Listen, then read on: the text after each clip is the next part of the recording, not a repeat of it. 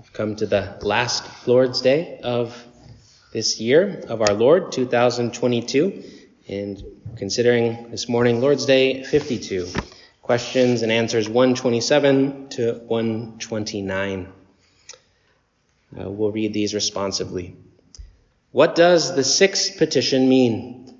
And lead us not into temptation, but deliver us from evil means we are so weak that we cannot stand on our own for a moment, and our sworn enemies, the devil, the world, and our own flesh, never stop attacking us. And so, Lord, uphold us and make us strong by the power of your Holy Spirit, so that we may not be defeated in this spiritual fight, but may firmly resist our enemies until we finally win the complete victory. How do you conclude this prayer? For yours is the kingdom and the power and the glory forever. This means we have made all these petitions of you because, as our all powerful King, you are both willing and able to give us all that is good, and because your holy name, and not we ourselves, should receive all the praise forever. What does that little word, Amen, express? Amen means, This shall truly and surely be for it is much more certain that God has heard my prayer than I feel in my heart that I desire such things from him. And now, the scripture passage or passages we consider Matthew chapter 6, verse 9 to 13 reads this Pray then like this Our Father in heaven, hallowed be your name. Your kingdom come, your will be done, on earth as it is in heaven. Give us this day our daily bread and forgive us our debts as we also have forgiven our debtors. And lead us not into temptation, but deliver us from evil. And Matthew chapter 26, verse 41, where Jesus in the Garden of Gethsemane says to his disciples, Watch and pray that you may not enter into temptation. The spirit indeed is willing, but the flesh is weak. This is the word of the Lord. Thanks be to God. Well, we've come to this sixth petition of the Lord's Prayer uh, before us here this morning, and as Christians, we are reminded by it that we are continually engaged in a spiritual battle against the forces of darkness. That is, the world, the flesh, and the devil. And because of that, we constantly need God's help and protection to overcome these forces that are out against us. Overcoming them in such a way that we would live in a manner that is worthy of the gospel to which we have been called, the good news of Jesus Christ. Four brief points for us this morning. Uh, first, the fight, the fight before us. I remind you of what Paul says in Ephesians chapter 6, verse 12. He says, We do not wrestle against flesh and blood, but against rulers, against authorities, against the cosmic powers over this present darkness, against the spiritual forces in the heavenly places. And so here the apostle Paul is reminding us that even though these spiritual forces are invisible to our naked eye, that, as the Heidelberg Catechism says, these are our sworn enemies the world, our flesh, and the devil, and they never stop attacking us. You know, I was speaking to a close friend of mine who was commenting the fact that it seems the spiritual attack, the forces of darkness, intensifies in our lives personally, all the more when the Lord is using us for His glory. And why is that? Well, because as the Lord is using us, weak vessels, as instruments of His grace and mercy in the life of others, and we see others being transformed by the power of the gospel, we can be sure that the evil one, the devil, and his minions hate it. And they are at work against us to bring us down, to stop that work. They do not want to see people's lives change. They do not want to see people repenting and believing in the gospel to give glory to God.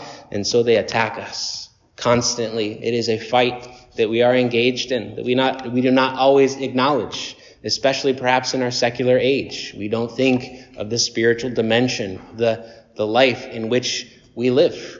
And yet, this petition is reminding us of that, asking the Lord to preserve and strengthen our faith so that we may resist such enemies. And we need God's help in the spiritual fight because of our frailty. And that's our second point. We saw the fight and now our frailty.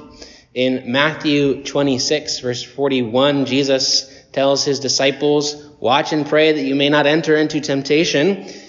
The Spirit indeed is willing, but the flesh is weak. Now, the flesh here in Jesus' uh, language is referring to our fallen human nature, our frailty, our weakness. He's saying that even though his disciples may have had a good intention or desire worked in them by the Spirit of God in order to support him and aid Jesus in that moment of crisis, despite that, their physical bodies were not able to withstand the challenges and the hardships that they faced. They fell to fatigue and weariness. We can think of the different varieties of weakness that we have in the flesh that makes us vulnerable to sinning in different ways. Think of these, I'll just list them, these seven different weaknesses. Think of how physical injury or weakness can cause us or make us more vulnerable to sin. Perhaps impatience or anger or bitterness, etc. Or fatigue, just uh, chronic fatigue or just weariness that comes over us or hunger, you know, getting hangry, right? We talk about that. Or thirst, and how you just, you, you begin to just starve for that water to quench your thirst, and other things, loving people, loving God, kind of go out the window because you're so uh, set on getting that thirst quenched. Or age, whether it be youth and the problems and the vulnerabilities to temptation that come with youth, or the vulnerabilities and problems that come with old age, or even midlife crisis, we might think of. And also, there's extreme environments. Perhaps you're in an environment where it's extremely hot, right? And the heat is just pounding down upon you, and, and it causes you or it makes you more vulnerable to certain temptations. And the same with cold. And then there is also, lastly, emotional or psychological distress that might come upon us. It makes us vulnerable to sinning in different ways. You see, because of our frailty, Jesus tells us to pray. Why? That we would lean on the Lord our God, who is willing and powerful to answer our prayers. He asks us to pray in this way precisely because he knows our weakness. He knows that we are weak and vulnerable in these ways. As Psalm 103 says, as a father shows compassion to his children, so the Lord shows compassion to those who fear him. For he knows our frame. He remembers that we are dust. So he shows us compassion. He knows our weakness. How does he show us compassion? He gives us strength. That's our third point. The fight, our frailty, his fortitude fortitude, his strength. We turn to God in prayer because we trust he is able to make us strong by the power of the Holy Spirit present within us. When we look back at Ephesians chapter 6, where Paul is speaking about that spiritual fight that we're engaged in, there Paul tells us how we should prepare for it. He says, Be strong in the Lord and in the strength of his might. And we see that unlike us, God is not weak. He's not frail or cowardly. No, he is strong, stable, and resolute. Therefore, he is able to strengthen our will to overcome the temptations that we find ourselves in in life. In fact, 1 Corinthians chapter 10 verse 13 says, "No temptation has overtaken you that is not common to man. God is faithful, and he will not let you be tempted beyond your ability." But with the temptation, he will also provide the way of escape that you may be able to endure it. This means that when you pray in the midst of temptation to sin in some way, God will give you faith, courage, and love to endure that temptation and to overcome it. The way, of, the way out of sin is always there before us. There is always an open door that we can walk through to avoid sinning against the Lord or doing harm to our neighbor. You can always hold your tongue instead of gossiping or slandering another person. You can always turn off your computer instead of turning to lust. You can always choose to honor instead of defame another person. We see that there's always an open door out of temptation, that God promises to always provide a way of escape. He promises to strengthen us in the midst of our temptations. And so we ask Him in prayer for the grace to endure and to say no to ungodliness. It is the grace of God strengthening us by the Spirit that enables us to overcome such temptations by His fortitude. And lastly, we come to the finale. The finale, the fight in which we are engaged with or in against the forces of darkness, that is the world, the flesh, and the devil, is not one in which the outcome is uncertain. We don't have to fight against our own sinful nature and the devil, and the forces of darkness, plagued by the fear of possibly losing. We don't have to live in that suspense. Why is that? Well, because the battle is not ultimately fought or won by us, but rather by God Himself. We ask God to deliver us from all evil in this petition precisely because we have the confidence that He shall deliver us from all evil when Christ returns triumphantly. And this depends, again, not on our own faithfulness, but on the unstoppable faithfulness of God towards us. And that's why we finish our prayers saying, in Jesus' name, Amen. Because as 2 Corinthians 1.20 says, all the promises of God find their yes in Him. That is Jesus.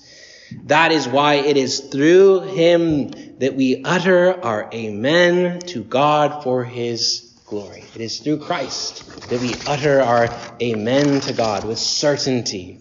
That word Amen is a Hebrew word that means certainty or truth. It's related to faith or trust, and in the Hebrew Bible, the word amen was often used to express agreement or assent, especially in response to some blessing or oath. Amen. I agree. I'm in it. I consent to this reality that you are declaring to me, God. And so when we say Amen in Jesus' name, we are expressing the certainty of our faith in God that He will hear our prayers and He will answer us, not because of our own merits, but because of Christ's merits. Amen is at the end of all our prayers, and we find that it is also at the end of the Bible. In the book of Revelation, Jesus is called the Amen of God. Revelation 3:14 says, "He is the Amen, the faithful and true witness." And so what is the grand finale of our spiritual fight that we're engaged in? Well, the end of the fight will come when the Amen returns to fully and finally deliver us from all evil. And that is the promise of God. And that's why we hear the very end of the Bible, the last uh, paragraph, we might say, this conversation between Christ and his church, where he says, He who testifies to these things, that is Jesus, says, Surely I am coming soon. Amen. Come, Lord Jesus, we respond. The grace of the Lord Jesus be with all. And so the Bible concludes with certainty, the assurance and the promises of God saying, Amen. That is the last word of the Bible, and surely he is coming soon. May Christ, the Amen of God, come soon. Surely he shall. Amen and amen. Loved ones, let us respond to this good news today with a song of application. Um, uh, we'll sing, Let Us Love and Sing and Wonder, but let us pray now. Father God, we pray and ask that you would uh, equip us and strengthen us in this fight in which we are engaged, uh, because you know our frailty. And Lord, we lean not upon our own strength, but upon your fortitude, with the great confidence that you hear us, you will deliver us, and in the end, because of the Amen of God, Jesus Christ, we will have the great finale, the triumph of good over evil, and we will dwell in your presence forevermore. Lord, we ask that this good news would fill us with great cheer and gladness this day, and that you would receive all, all honor and glory, uh, for thine is the kingdom and the glory and the power forever and ever. Amen.